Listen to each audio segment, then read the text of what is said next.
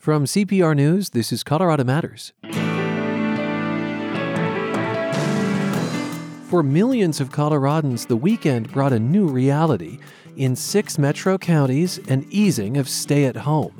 But Denver Mayor Michael Hancock says the region's not out of the woods. We will need to prepare for future outbreaks, and that is why testing, contact tracing, and procurement of additional PPE are so important. The mayor takes your questions and ours. Does he expect the pandemic will leave behind empty storefronts and vacant office space, a larger homeless population?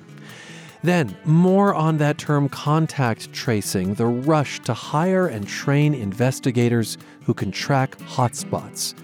Plus, the state was planning for a pandemic 20 years ago, so should it have been better prepared? This is Colorado Matters from CPR News. I'm Ryan Warner, and there was an important transition over the weekend for nearly half the state's population. 2.7 million people saw stay at home orders lifted in favor of safer at home. Among other things, this means certain businesses now have more flexibility to operate in Adams, Arapahoe, Boulder, Broomfield, Denver, and Jefferson counties. What could this spell for the spread of COVID 19 and for people's livelihoods? Among the questions we'll ask Denver's Mayor Michael Hancock. His is a city, of course, where not only a lot of people live, but in normal times also work. Mayor, welcome back. Ryan, good to hear your voice. I'm glad to be with you this morning. Video that has gone viral shows a jam packed restaurant in Castle Rock on Sunday. No distancing, no masks. That violates public health orders. Uh, the world knows about it because a journalist captured it on camera. Did you get reports of anything like that happening in Denver? Are you generally pleased with what you saw and heard on the first weekend? No, Ryan, I saw those images on on the news as well, and and no, we didn't. We have not had any reports of those sort of things happening here in Denver. And I got to tell you how you know pleased I am with uh, Denver uh, businesses and and you know um, the people of Denver who really complied for the most part with our with our uh, requests, our orders. Um, you know, not to say that there are instances where people maybe are not wearing their masks when they should, but for the most part, people are complying, and that's really been the reason why we can begin the process of considering reopening the city on a very slow rolling basis, uh, one that is thoughtful, uh, one that uh, takes in consideration first uh, the priority of keeping people healthy and safe. And it was real disappointing to see what happened in Castle Rock. I hope the public health officials take the right steps to uh, send a very strong message that that is the sort of thing that cannot be tolerated as we try to keep people safe. And so, if you saw something like that in Denver, I imagine the enforcement response, based on what you just said there, would be swift. It has to be. You have to send a message that this is not about um, anything than protecting the health of people in your city and your county. And uh, that was disappointing. You know, as I've watched uh, first responders um, really put their lives on the line to protect people, to help and serve all of us. Um, if I've seen uh, essential employees show up and do everything they could to protect themselves as well as uh, their coworkers. I've seen neighbors, as I did this weekend, walking in grocery stores. Uh, I was thanking people for wearing their mask. If I just incidentally happen to walk by them, thank you for wearing your mask because them wearing their mask protects me. And um, so, you know, yeah, what I saw, as everyone else did on that uh, news report out of Castle Rock, very disappointing. And I think the county has to send a very swift and strong message that this is not, uh, you know, willfully disregarding the orders will not be tolerated. You have said that easing Denver's stay at home order hinged on increased testing and more contact tracing. Uh, that's essentially the gumshoe work of tracking down how COVID 19 might be spreading. Fundamentally, is that about looking for hot spots and flare ups? Is that your intention? It, it's yes, it is. It's about making sure that we know how the virus is impacting in the community. So you, if we're if we're stepping up um, the the um, capacity to test, um, and we hope to continue to remove barriers of people accessing those tests, uh, you know, as quickly as possible, um, with a couple of techniques and strategies, including putting a mobile testing unit out into the community and getting to people who can't travel to um, their clinic or doctor, or removing the requirement for people to have a doctor's order to get a test. Um, as we do those things, we can expect that the number of uh, presumptive positives will rise. Now, the key is for us with the contact tracing, which is equally as important, is to be able to track and to box in this virus. Who were you in contact with? Let's make sure we're notifying those individuals, and then we can begin to again to blunt the the transmission uh, of the virus uh, between the folks that we you've had contact with. Uh, yeah, the whole goal is to find those hotspots. Uh, you know, to, to address them as quickly as possible and to make sure that we blunt the, the spread of the virus. On Twitter, Ethan Reed asks Do you believe Denver could potentially be hit hard with another wave of outbreaks this year? I think every community stands that uh, possibility that that could happen. But the whole goal is to make sure that you have uh, the testing and contact tracing in place um, because you want to be able to know where the virus is and to be able to address it very quickly. Two, remove access, you know, barriers to accessing the testing, critically important.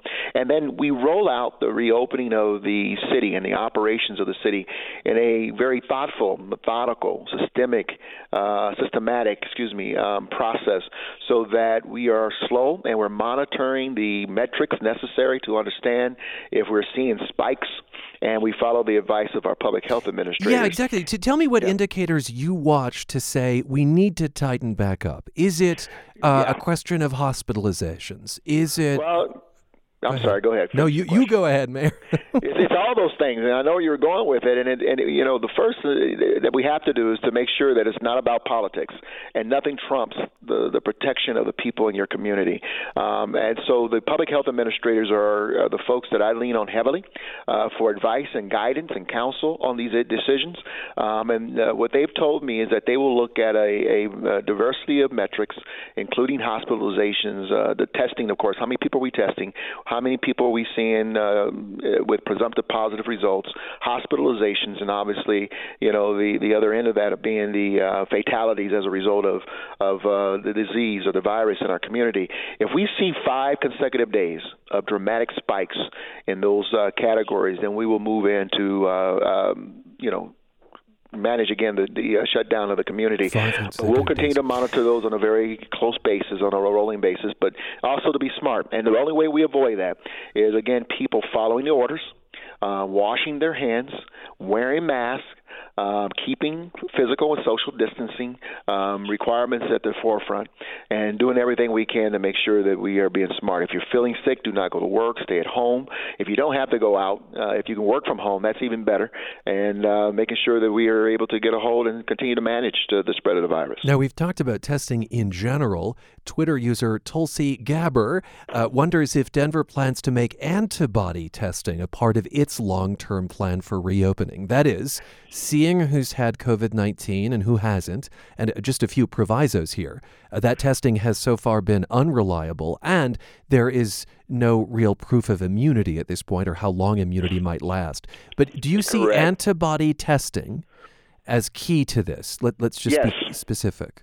Yes, it is. It is very key to it, and uh, everything I've heard from public health uh, administrators and medical um, professionals is that you you have to have antibody, and and as we continue to learn more about our res- body's response to this and whether or not we become immune after um, having uh, contact with the virus or having the virus itself in our in our system, um, we'll continue to learn more. But the reality is is that you have to have um, both types of testing in the system um, to best manage the system and learn about this virus as well. So is there still very much learning about the virus? Is there much antibody testing going on in the city and county of Denver at this point? There are some institutions, yes. Uh, National Jewish Health is doing yeah. a lot of antibody testing um, that I'm aware of. Uh, St. Uh, Luke's Presbyterian Hospital is doing a lot of antibody testing. There are a lot of uh, private uh, companies that are doing a lot of antibody testing for uh, companies as employees are getting ready to go back. So there's a there's some testing, antibody testing going on in the city. Uh, in Denver, safer at home really changes nothing for restaurants and bars. They're either closed or doing carryout. Um, libraries and gyms remain shuttered. All of this is true through at least May 26th. Uh, Mayor Michael Hancock, can you tell us anything about your plans for their reopening? And, and maybe we unpack that individually restaurants, libraries, gyms. Yeah, Ryan, great question. You know, as we've said from the beginning, the the whole idea of the shut shut excuse me stay at home order was about uh, flattening the epi curve and making sure that we can get uh, control of the spread of the virus in our communities. And so when you you couple that with social and physical distancing, we had a you see what's happened in Denver. We begin to see a flattening of the curve and a, begin to see kind of a, a controlling a management of the, the the transmission. Right now, we don't necessarily have the strategies in place where um, more multitudes of people can come together, like restaurants, like we saw in Castle Rock this weekend. Um, and so we we are working on almost a daily basis with the restaurant industry, uh, those places where you have congregate uh, gathering of people, um, to kind of come up with the strategies that we could create an opportunity for those restaurants and other places like that to open up, and people can keep their physical social distancing as well as to make sure they receive an exemplary service, which is very important. Okay, so, so those, we, those we, conversations we, continue. It sounds like you don't day. have any specific date at this point or a right. plan, for instance, you, you know, to reopen libraries libraries, which are fairly essential for some, right. and, and, and gyms. Absolutely. I mean, we want to get them open sooner than later, uh, but we got to make sure that the right protocols are in place. Okay. Do you expect to see the economic scars of this pandemic in empty storefronts and vacant office space across the city? Is that the the vision you hold in your head of the reality of this? Yeah, you know, uh, we're beginning the uh, the process of really trying to manage the economic impact of uh, this uh, pandemic and its impact on in Denver and the state of Colorado. There will be some casualties, um, as I've uh, learned from uh, talking with the restaurant uh, businesses and small businesses. There'll be some businesses that will not open up. Uh, again, they're gone permanently, and uh, that's unfortunate because obviously that was never something that we want to see happen. Um, but we had to respond to the health crisis that we were facing. Um, the city of Denver itself, uh, we know it's going to be years, probably three, four years before we rebound completely from this challenge. The airport um, is projecting, forecasting three, four years before getting back to, um, you know, at least to where we were prior to the pandemic. Uh, so the reality is, is that this is going to be a journey, um, um, um, and we're going to have a marathon. Excuse me. We're going to have to take our time, be smart about it, and uh, and recognize that we're coming from the depths that are even deeper than what we saw in the Great Recession as we try to rebuild this economy. But that's also why it's important for the federal government to play its role in helping cities and states to recover from this disruption in our economy. Cities represent 91% of our GDP in this nation, and there is no national recovery if you don't get cities recovering um, first and foremost. Are you lobbying Washington for some specific municipal support? Absolutely. You know, there's another um, piece of legislation, stimulus bill pending before Congress right now, the House of Representatives. I'm working with mayors across the nation. I'm on the phone daily with mayors, mayors, you know, Garcetti in L.A., De Blasio in New York, Fisher in Louisville, Kentucky, Turner in Houston, uh, you know, Johnson in Dallas. The reality is that we recognize that for no fault of our own, because of this pandemic, cities' economies were devastated, are devastated, and you got to know that uh, you know Denver was doing really well prior to this pandemic, and now you know we're looking at mass unemployment, companies closing, and our revenue streams greatly disrupted. And uh, we want to get cities up and running. It's the first sign of a recovery economically in this nation. Again, 91% of your GDP in this nation comes from cities. And if I, you know, the president and Congress are wise, they'll do everything they can to get metropolitan economies up and roaring again because they know that when they roar, the nation roars economically. Mayor, as you describe it, uh, the economic effects of the pandemic will be severe and long term. I think it's uh, likely that we could see homelessness increase. And on the subject of homelessness, the Centers for Disease Control recommends not clearing encampments during the pandemic unless individual housing units are available. Um, even with extra shelter space and hotel rooms, your own housing department has said thousands more hotel rooms are needed. Yet your administration is clearing homeless camps. Why not follow the CDC on this? Uh, Ryan, you know, first of all, the CDC was uh, not an order; it's guidance, um, and so we we did uh, thoroughly um, review and vet the guidance from the CDC. And let me correct you one thing: we're not clearing the homeless encampments.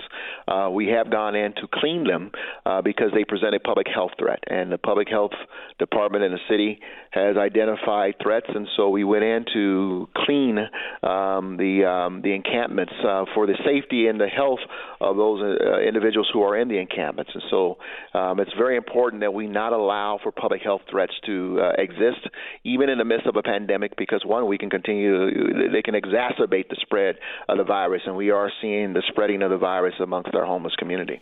You you talk about the CDC's uh, guidance. There's there's lots of guidance that you follow from the CDC. Why have you uh, taken a different approach to this particular guidance? We didn't take a different approach. In fact, we stopped uh, clearing um, the encampments. As you know, prior to the pandemic, if an encampment uh, came up, we followed protocols to give notification. Then we would move in and and we would um, you know uh, we would clean up and, and break up the encampment for the public health and safety of the the uh, individuals. What we've done in this situation is that we've not cleared the encampments, uh, but we will uh, when we feel that there's a public health threat, and as deemed by the uh, public health administrator, we will go in and clean the encampments. So unfortunately, um, we've seen certain encampments deteriorate substantially in public health and safety conditions, and we just cannot and will not tolerate that in Denver. To allow people to get outside and maintain social distancing, Denver has closed some streets to through traffic, and tens of thousands of people are using these streets for walking and biking. Um, I just want to note that late last week, Seattle's mayor announced that he was permanently closing 20 miles of streets to automobile traffic so that residents can exercise. Uh, on Twitter, John Ricky wants to know if Denver will do the same. Yeah, we, some will open, some will not. I mean, we're going to take a look at this uh, pilot that we've uh, uh, rolled out here in Denver in terms of uh, shutting down some streets. You know, Denver was one of the first cities in the country to do this as part of the uh, response to the pandemic. Um, Seattle may have been a bit ahead of Denver, and so uh, we we'll take a look at the experiment, see how it goes for us. I will share with everyone one street that we did permanently close is the street of uh, the Bannock Street between Colfax and 14th Street. It's being turned into a city plaza right now now. Uh, so that's something we can look forward to to begin to really enjoy. But we do find some benefit in some of the management of the uh, operation of some streets in the city. And we're going to take a serious look at uh, that uh, how that experiment uh, has gone. So I celebrate our Department of Transportation and Infrastructure under the leadership of Eulois Cleckley, who really took this idea and uh, vetted it and managed it and rolled it out for the people at the beginning of this uh, challenge in our city. What I don't hear is a full-throated embrace of a, of a permanent change, of a permanent change. To those who are longing for that, what do you tell them? Yeah. Well, I mean, we got to know how it impacts uh, our city, um, and that's what we're doing. It's a pilot, and we are looking at how it impacts. Obviously, again, Seattle may have been in front of Denver in terms of the timing of this, but we were one of the first cities. And uh, once we take a look at the data and what will work, um, obviously we advocate for pedestrians and people getting out and exercising and enjoying the great fresh air. And if we can do that with good balance, allowing for good traffic flow for those areas that have uh, density in terms of traffic, then we'll we'll make it happen. I want to talk to you about parents because uh, it strikes me that uh, with the change of orders, they may be asked back to work, and yet their kids still can't be in the classroom. It's a huge child care issue, especially for families with kids who are, you know, too old for daycare but too young to be left home alone. Mm-hmm. Is there anything at all that a city can do to address this? I appreciate that, Ryan. You know, we there's still a lot of uh, concerns and a great deal of hesitation by operators uh, to continue to operate their facilities uh, because you know, again, it's, it's about how this uh, virus affects our children and how it spreads amongst our children. And so, to your point, it has kind of limited the number or the amount of uh, seats uh, for in child care. But uh, there's we're limited in terms of how we can respond as a city. The uh, Children's Affairs Division in the City of Denver has convened a child care task force that has school teachers and early childhood providers and preschool programs and nonprofit agencies coming together to try to address this issue. Uh, but there's something, there's an opportunity here, and I think this is the, uh, if there is a, a, um, a silver lining in, in the midst of this pandemic, it has not only been to see how we as a people responded to take care of each other, but see how businesses and employees have uh, figured out that you know we can probably do more uh, around the areas of remote working, and particularly as uh, families are challenged with lack of classrooms and child care availability on the other side of the epi curve, is for employers to really take a strategic look at how they can stagger their employees physically inside the workplace and maybe continue to allow folks to work remotely. At the city of Denver, 90% of our employees worked remotely during this uh, stay-at-home order, and uh, we we have learned something really good, and that is uh, we can have our employees continue to be productive, deliver the services of the people, while allowing some of our employees to work remotely. And we're going to um, we're going to uh, extend that opportunity going forward, and we're going to master it and uh, create a new opportunity for the city of Denver. All right. So it sounds like there is a limit to what a city can do. You've right. no doubt heard, uh, Mayor Hancock, that Denver Health doled out millions of dollars in bonuses to more than a hundred of its administrators. And this was just as the medical center asked its employees to cut hours and take unpaid time off.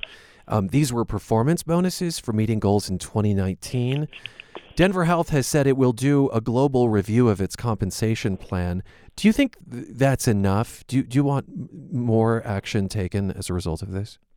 You know, uh, they need to do the review. I certainly support that, and uh, I've spoken with uh, not only the executive, uh, the CEO of the air, the uh, hospital, but members of the board. Um, this was a very unwise decision by the board and by the administration uh, to execute these bonuses uh, at this time. Um, clearly, it's something that they should have been wiser about. Um, the timing was absolutely awful, and uh, I was did not mince my words when I spoke with them. Um, it just uh, you know something that they're going to have to work to deal with and regain the trust of not only the public, but I think of their employees who uh, may feel a bit. Um, frustrated by what has happened here. So the reality is, yes, they they're they're they're going to be working to come up with strategies to respond and respond appropriately, even more in depth about this. Um, you know, it's just a difficult situation, and then um, we're going to continue to monitor how they address it as we continue to go forward. You know, we have a, a governmental uh, partnership with them. Um, the city uh, makes a tremendous investment every year in the hospital, and um, and I'm responsible for appointing members of the board, and so to be able to very clearly and candidly share with them my disappointment and the wisdom or lack thereof in this decision uh, was very important to me. In just the last few moments, would you like to see a change of leadership at Denver Health? That's not what I'm advocating. I okay. think Dr. Wittenstein is a, a capable leader. A uh, very bad decision, um, at least in terms of allowing these bonuses to go forward. And uh, she recognizes that, and she's uh, working to rectify it. Mayor, I thank you for your time. Thanks so much. Thank you, Ryan. Take care now. That is Denver Mayor Michael Hancock. Today's the first weekday the city and county is under safer at home, along with five other metro counties. And Colorado Matters continues in the next half hour with the public health detectives who will be critical as Colorado reopens these contact tracers. Who are they? Where are they? Are there enough of them? I'm Ryan Warner. You're with CPR News.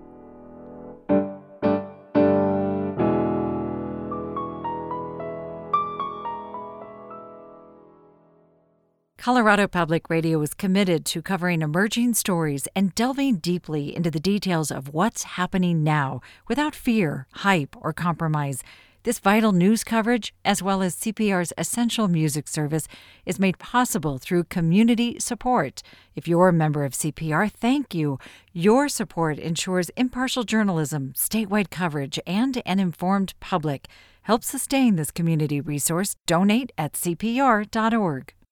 Before the break, we heard from Denver Mayor Michael Hancock in part about using contact tracers to prevent serious outbreaks of COVID 19. And this is also something Governor Jared Polis has emphasized statewide. But it's unclear how Colorado specifically plans to break any chains of transmission. CPR's Sam Brasch has been looking into this issue. Hi, Sam. Hey, Ryan. Let's start with the importance of contact tracing uh, certainly based on what we've seen in other countries, I understand it's it's critical to disease containment. Absolutely. Uh, epidemiologists reduce disease containment to like kind of a mantra, right? Test, trace, and isolate. That's how countries like Taiwan and New Zealand stopped the initial spread of this new coronavirus before it really got going. Um, but I think it's important to note that contact tracing is also really important on the tail end of disease outbreaks, which is right now here in Colorado. We have fewer cases than we had a few weeks ago. We're starting to reopen, and if you want to prevent second spikes, you need these people who are calling potential disease spreaders and making sure they isolate themselves and don't spread the disease to other people. Okay, how many contact tracers does the state need? Right. Okay. So, one report from the National Association of County and City Health Officials, which, by the way, is the best uh, organization I've come across because the acronym is NACCHO. Uh, anyway, this organization said the state should have about 15 contact tracers per 100,000 people during regular times. Uh, during a pandemic, they think that rate should double to about 30 per 100,000 people. You do some math. That means Colorado should have a workforce of about 1,740 people. That's a range around that number. Okay. Um, that's about six times the number of contact tracers state officials just estimate work across the state at the state health departments, at county level health departments. That's a that's a guess. That's not a direct survey of county health departments even. And unlike other states, Colorado hasn't publicly announced a big plan to build an army of contact tracers. All right. So the recommendation, given where we are in the pandemic, is uh, just under 1,800 contact tracers. You say we're at about a sixth of that statewide. How does that compare to other states? I mean, I think what you're seeing across these other states is a movement to you know, really hire tons of people. They've they've made these huge announcements with eye-catching numbers. Just to run through some of them, Massachusetts has already hired 1,000 workers through a collaboration with the nonprofit Partners in Health. Ohio wants 1,750 by June 1st. Washington is building a rapid response team of 1,500. And uh, Governor Gavin Newsom of California really set the pace. He announced an initial goal to build an army of 10,000 contact tracers.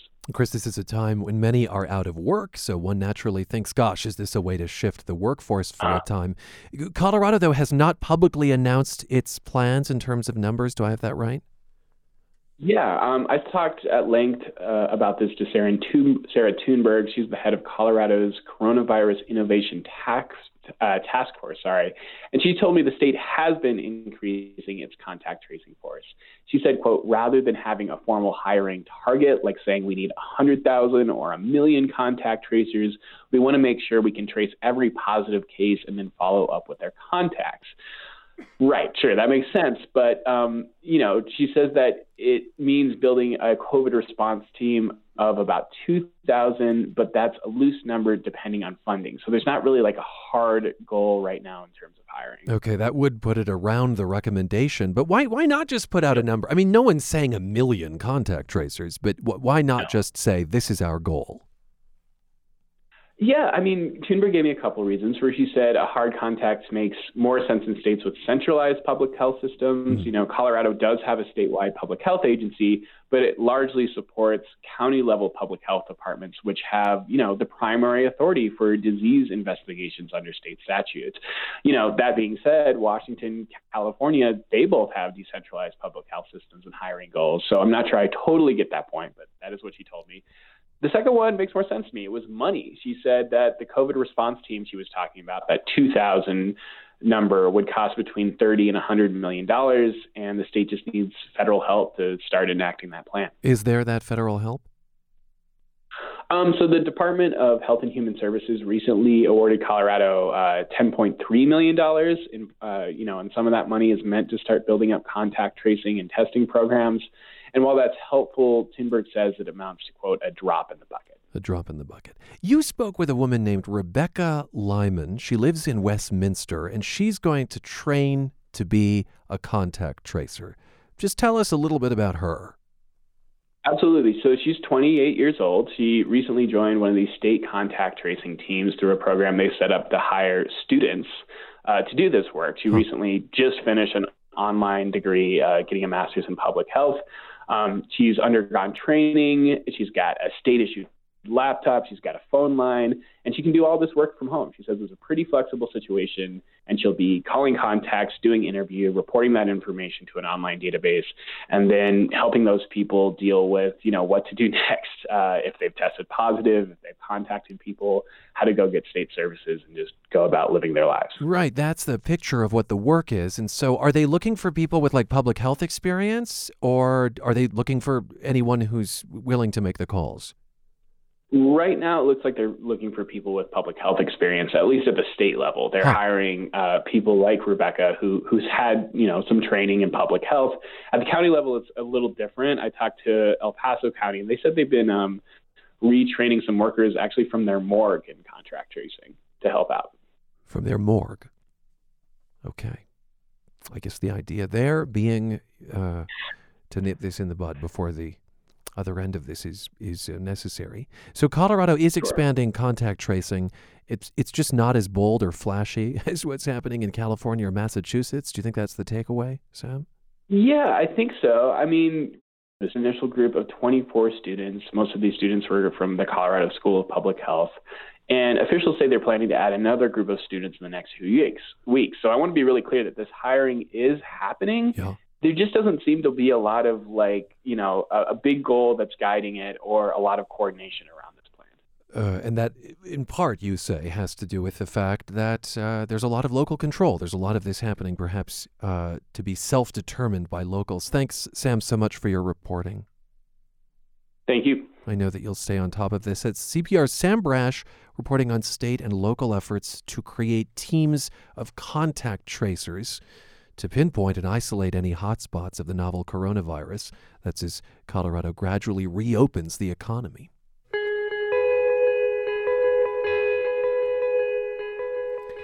If you read emails from the governor's office and state public health officials from earlier this year, you will find little indication they were prepared for the coronavirus pandemic. We know that because CPR's Ben Markus has spent several weeks going through just those emails. Hi, Ben. Hey, it's uh, good to be back. In in studio, those those six feet apart.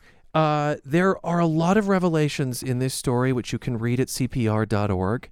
You say February was something of a lost month for the state when it came to preparing for COVID 19. Why do you call it that? And uh, to be fair, it's a lost month for a lot of states and for the federal government. We're talking about a kind of a hundred year disease kind of situation. So few people had firsthand experience with anything quite like this. Um, and then you add on top of that the lack of testing, the fact that some test kits were even faulty. And so the state says, look, we were flying blind. We didn't know the true extent of the problem still we could find oh, no evidence of PPE purchases, personal protective equipment, which would become so critical later on. Um, there was limited testing supply purchases, so about enough for a thousand tests in late January.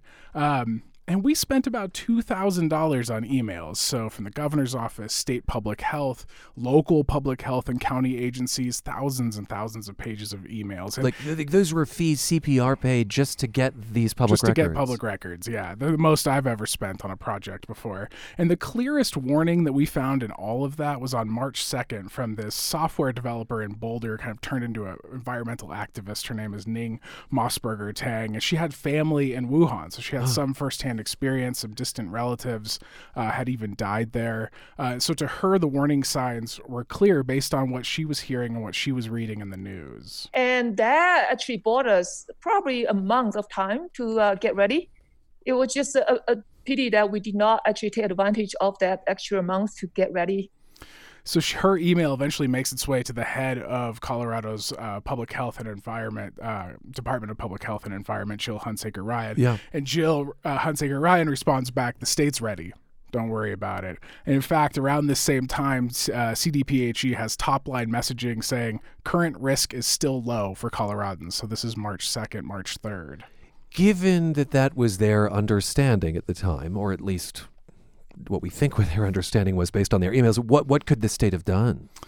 So the warning signs to some people seemed really clear, right? Mm. Even though China was being murky about what was going on, and even though there weren't any cases in Colorado, and even though testing was limited, The city of Wuhan was still shut down. That's 11 million people. There were draconian measures being taken in China. Yeah, I And forget. I think we forget how big that city is. Exactly. Yeah. It's massive, twice the size of Colorado in terms of population. And so, uh, Vail Health, for instance, uh, that was hit very early on in the COVID crisis, Yeah. they started buying personal protective equipment supplies in January, long before anybody was thinking that this was going to become uh, a global outbreak, at least the, the people that we've talked to. So, we talked to Chris Lindley, who's at Vail Health, and he explained why it was so important to get those supplies in January. because we knew that there would be a shortage of masks worldwide if this thing did turn into a pandemic.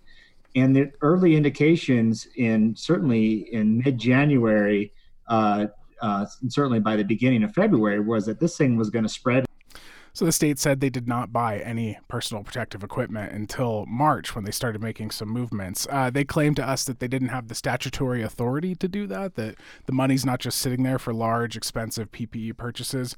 Uh, before COVID hit Colorado, apparently they had dismantled a cache of supplies in the Denver area and uh, consolidated it into a sub- cache in Grand Junction. So the state was left with one stockpile of supplies in Grand Junction. Um, and this is continues to be a concern. These PPE shortages today, even nursing homes, hospitals, uh, testers, they need this equipment, right? And even as le- early as February 28th, so before Colorado had its first case, CDPHE's situation reports that we obtained show that they were already seeing shortages out in the community. I mean, it's fascinating the stark contrast between what was happening in Vail, for instance, and what was not happening statewide. But the federal government has the national strategic stockpile for supplies like this to provide to states, right? Yeah, it turns out what the federal government had to give was pretty small. Um, some people theorize that they hadn't replenished it since the H1N1 outbreak. Uh, and so the local public health departments that I talked to went through that very quick. And I will say, real quickly, Chris Lindley praised the state's response um, as they kind of snapped into uh, response mode in March. And he said they did benefit at Vail Health from some PPE in the Vail, Vail Valley. On the subject of testing, we've known that that's been a problem really from the beginning. What did you learn about just how crippling the lack of good testing was, and, and maybe how things could have gone differently? Yeah, the testing one is really interesting because the state lab was the only game in town initially. And the state told us that was because CDC was only sending them supplies. Um, and so, again, they made a purchase of supplies in late January, enough for about a thousand tests. Um, and so we obtained emails and text messages and, and some text messages from Summit County. They're saying that t- the state does not have a capacity of 160 tests a day as they're claiming. Uh, the governor claimed on March 5th that the state had that capacity, and local public health is saying no. Um, and by mid March, some agencies are reporting it's taking 10 days to turn around test results, that there's still delays. I talked to Jill Hunsaker Ryan about that. She runs the state's health department, which also runs the state's lab. The state lab was not designed to provide all of the laboratory testing in the state for one disease. And so, um, what we very quickly tried to do was, um, and the CDC as well, was to help the private sector ramp up testing. All right, so the state lab is for somewhat limited purposes. It's never meant to test thousands and thousands of people. Okay. Uh, once Vail Health switched to private labs, for instance, they went from a 10 day or seven day turnaround at the state to a two day turnaround. Something like a quest. Exactly. Uh huh. You're listening to Colorado Matters. I'm Ryan Warner. CPR's investigative reporter, Ben Markus joins us.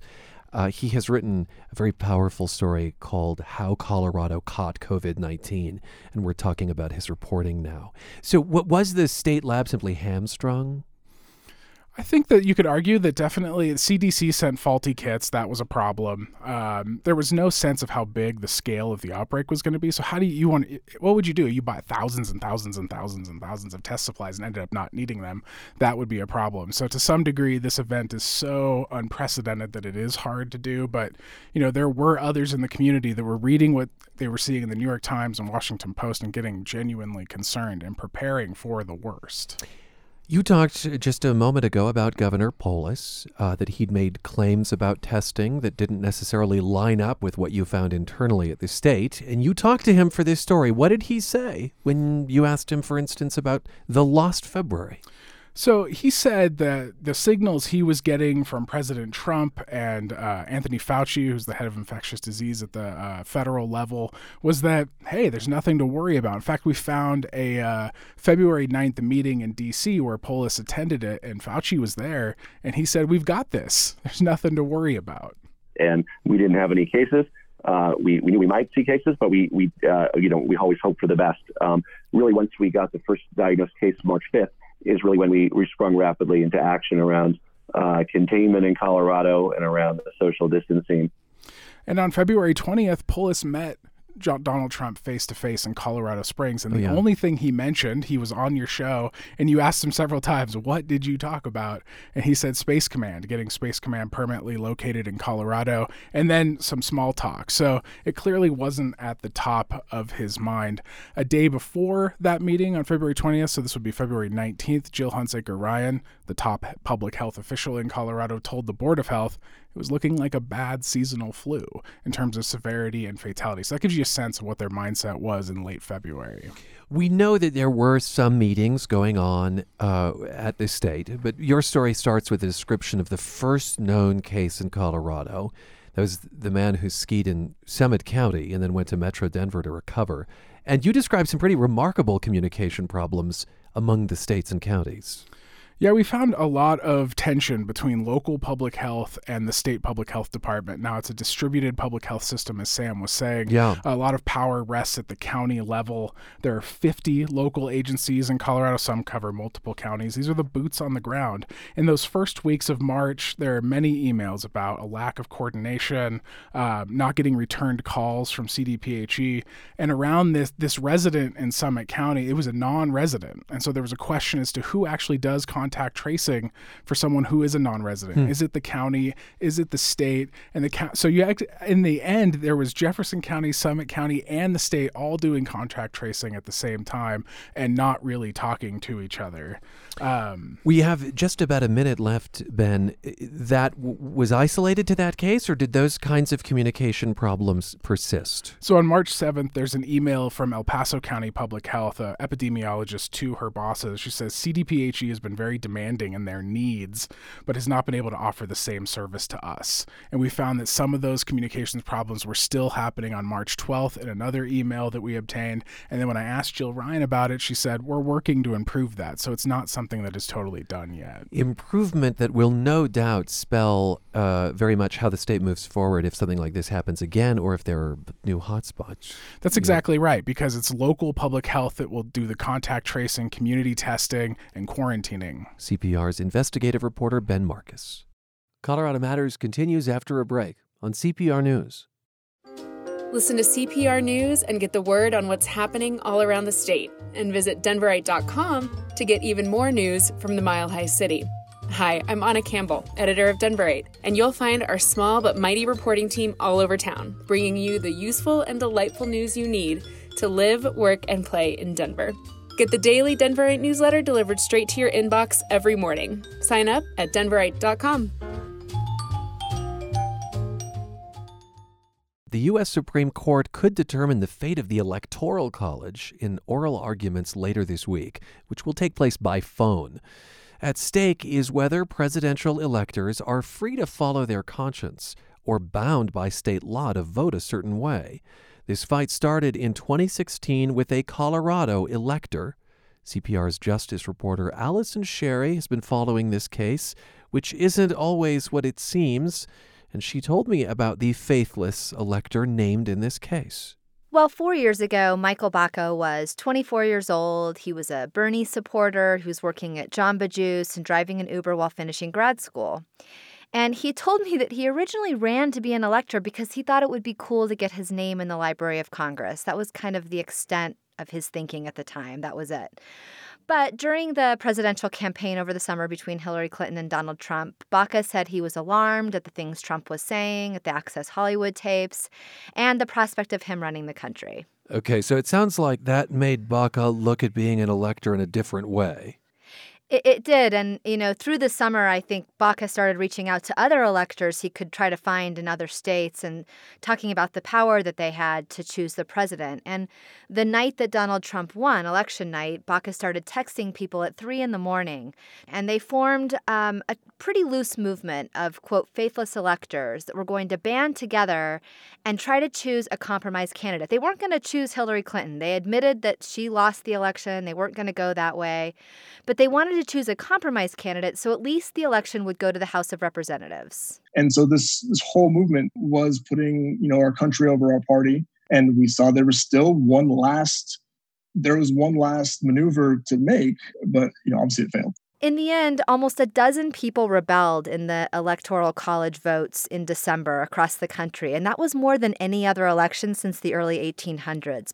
But that obviously was not enough to prevent Trump from securing enough Electoral College votes to win. Now, Allison, Hillary Clinton had won Colorado, so uh, presumably Baca's vote would have gone for her, but it, he didn't. It didn't. No, he didn't vote for Hillary Clinton. And Colorado has a state law that requires the electors to vote for the person, the candidate yeah. that the state voted for. So when he refused to vote for Hillary Clinton, he was replaced by the then Secretary of State with an elector who went and cast a vote for Hillary Clinton. So it wasn't hugely dramatic. I mean, it didn't change the outcome of Colorado going for Hillary Clinton in the Electoral College. But what happened was Baca challenged that removal in federal court, saying that the Constitution protects electors' independence to vote how they want. They can't be constrained by a state law. It went up through federal court, and the 10th Circuit Court of Appeals agreed with him, and that the electors do have this free will. The state challenged that decision, and now it's in front of the Supreme Court. Are we to assume that Michael Baca is a champion of the Electoral College, which we know there's a lot of debate about right now? Yeah, there is a lot of debate, and actually, he is not a champion of the Electoral College. I don't think 538 Michael Bacas should be the ultimate deciders of the president the, of the United States, but that's the way our Constitution is written. And so, if we want to make that change, I, I would I want to be a part of that, and I, I would like to see that. Baca thinks the Electoral College is totally undemocratic. And the group representing him in front of the U.S. Supreme Court actually campaigns for Electoral College reform to weaken its powers to pick the president.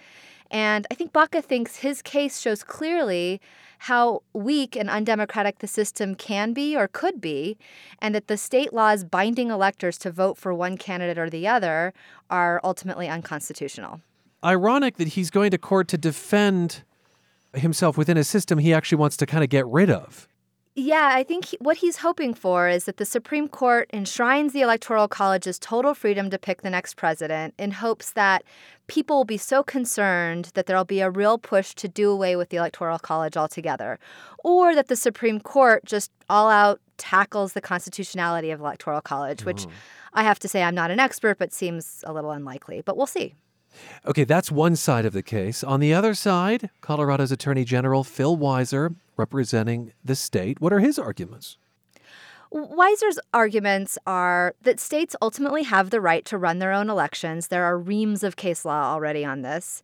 You know, currently there are 32 states that have laws on the books that require the electors to vote for whoever the people voted for. But what's interesting in this is even the states without those laws on the books, a state like South Dakota, they've signed amicus briefs agreeing with Colorado and Weiser on this. I think everybody thinks it could be a slippery slope, that if electors could kind of vote for whoever they wanted, it could go badly. So Weiser wants to keep the Electoral College in place? Well, I asked him this directly, and he wasn't interested in talking to me about weighing in on that.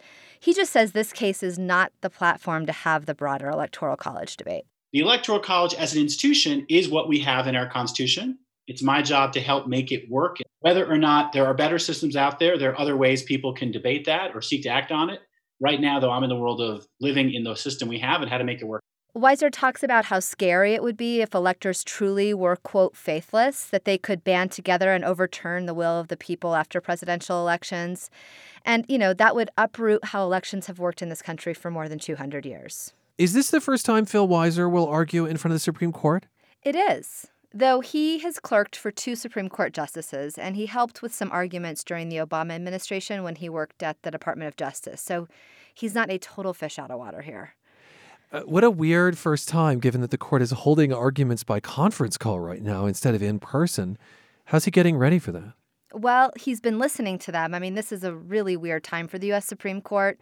All last week, they had their first oral arguments on the phone, and Weiser listened to every word of that to try to get cues on, you know, which justice was speaking and how this was all going to kind of work. Um, so he's listening, he's preparing, he's got moot court via phone with a bunch of his law school friends. And on the day of, I think he's going to try to make it as much like court as possible. He's going to go into his office. He's going to wear a suit and tie. He's going to stand up, even though it's all on the phone. Hmm. And you know, I think he wants to sort of dress for the for the job that he wants, or whatever that saying is. um, one thing, one thing he said he's worried about, which is kind of interesting. Um, he says that you can unconsciously speed up on the phone when you can't see an audience. You talk faster than when you're talking to someone and you're looking at someone's mouth mouth. So he's been rehearsing a pace a little when he delivers. Allison, thanks so much. Thanks, Ryan. CPR's justice reporter Allison Sherry, she's covering a Colorado case that'll be at the U.S. Supreme Court this week around rules that govern the Electoral College. Thanks so much for spending time with us. You can find me on Twitter at CPR Warner. The show is at Colorado Matters. This is CPR News.